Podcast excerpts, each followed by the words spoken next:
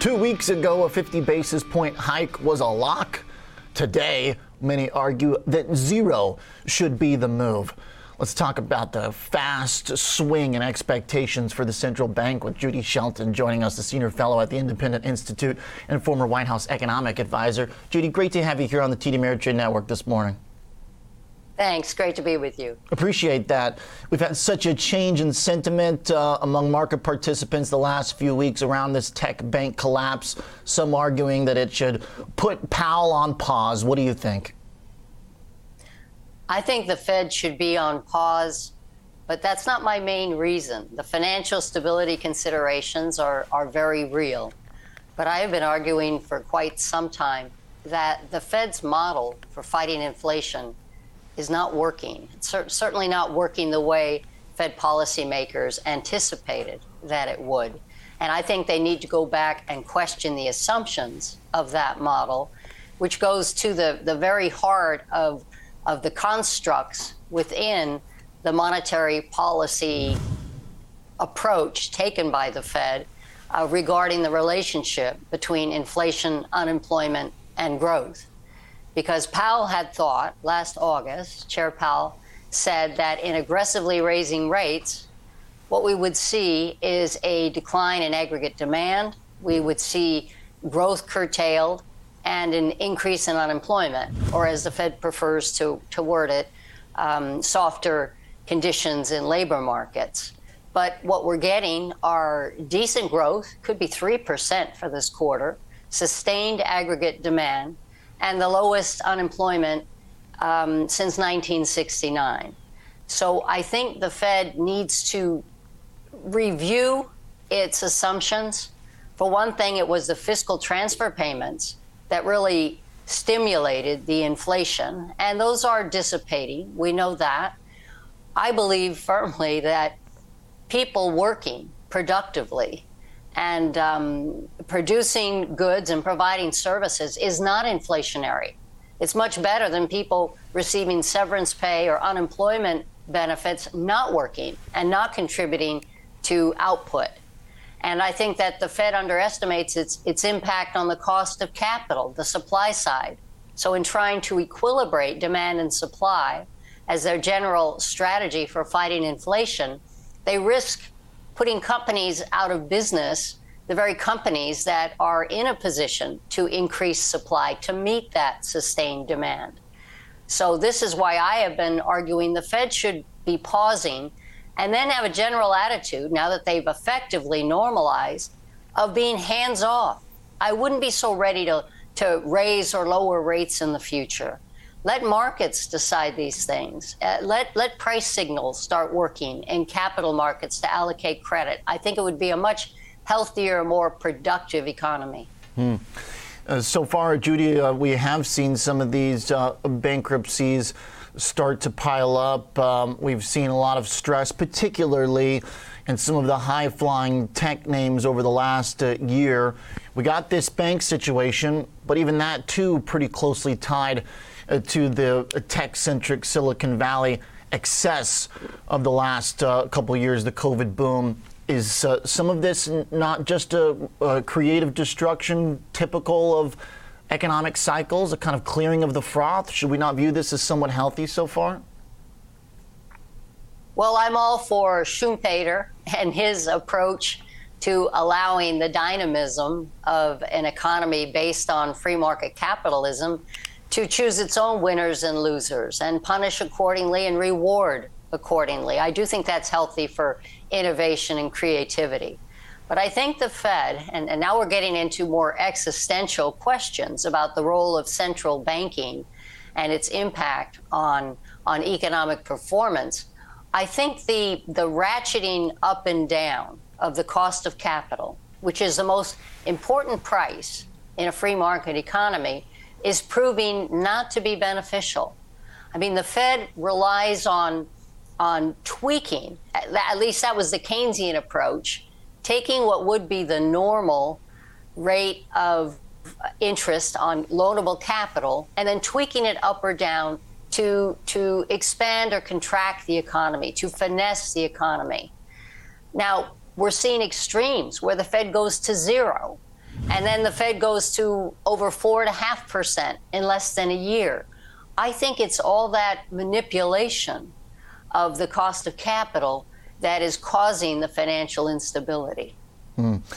The uh, financial instability that you see, Judy, what's the strongest evidence that uh, that is um, going to worsen or is a, a real um, uh, threat that, that's building? What to you right now is telling us that uh, the economy is at risk? I understand why the Treasury Secretary and the FDIC and um, the Federal Reserve moved with alacrity to deal with a bank run. That is not a pretty thing. But I think that we're going to have to reevaluate the impact of these government pronouncements.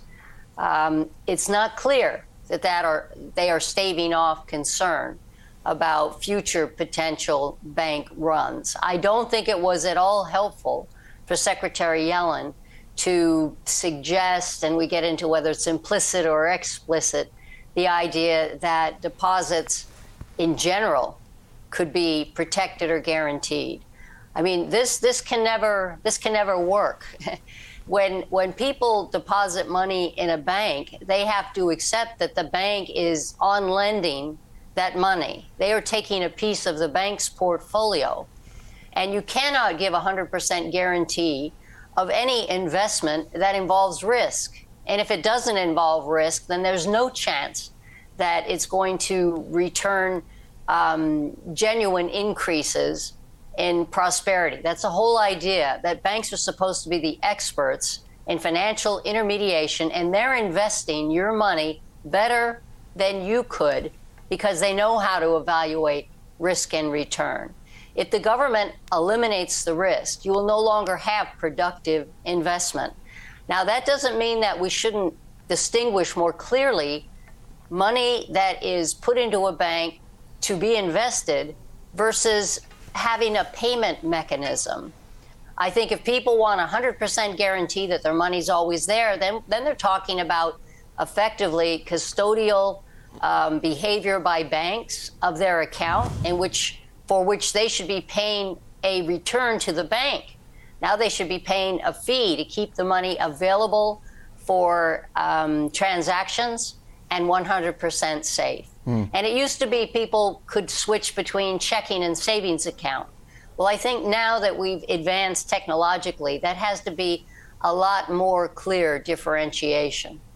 Uh, understood and point taken on uh, the possible ramifications of what the government's done here and uh, effectively kind of backstopping all uh, deposits. I do wonder, though, uh, thinking about the banks where this problem originated, uh, it seems pretty clear the lack of options for their deposits led to this issue. They piled into long duration assets. There was uh, very little uh, other opportunity in a zero rate environment.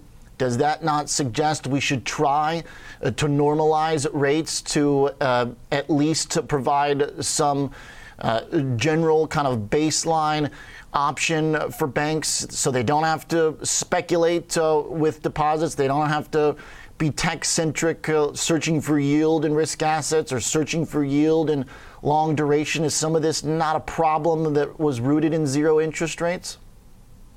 I think it was rooted in zero interest rates.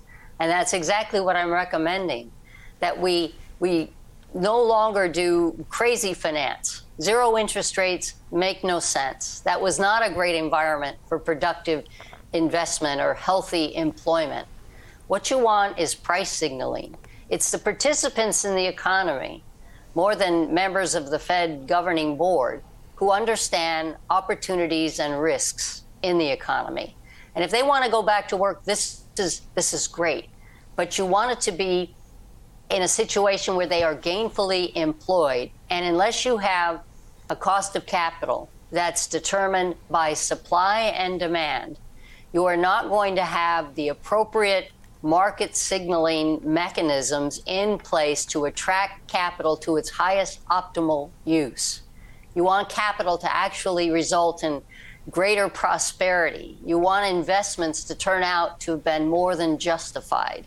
That's how you raise standards of living. Mm-hmm. So I think That's why I say that examining the impact of central banking on the performance of economies is it contributing to productive economic growth or is the ratcheting of interest rates by by a committee of people who are proving to be not omniscient through no fault of their own they're very well intentioned is that perhaps a model we need to revisit and ensure that a more organic determination of the appropriate cost of capital, which I suspect right now is close to the neutral rate. That's why I say hands off, let market forces now take over, and let's have the Fed kind of bow out for a little bit. Mm. It needs some regulatory uh, attention paid to the existing situation but the monetary poli- policy part of it um, is not showing a, a, good record for the Fed. All right. Judy, uh, really enjoyed the commentary. Thanks a lot for being here this morning. Thanks for having me. Very good food for thought for us. Judy Shelton, Senior Fellow at the Independent Institute. And I say that as someone who just wrote a newsletter here this morning that if Powell doesn't hike, he's unfit for the job. A strong counterpoint from Judy, must say, as the evidence of the Fed's impact on their goals is somewhat murky at this point. So the case Ms. Shelton makes to perhaps wait, pause, and assess what the Fed really does have control over probably is the best uh, case for a pause, frankly. Leave it up to the markets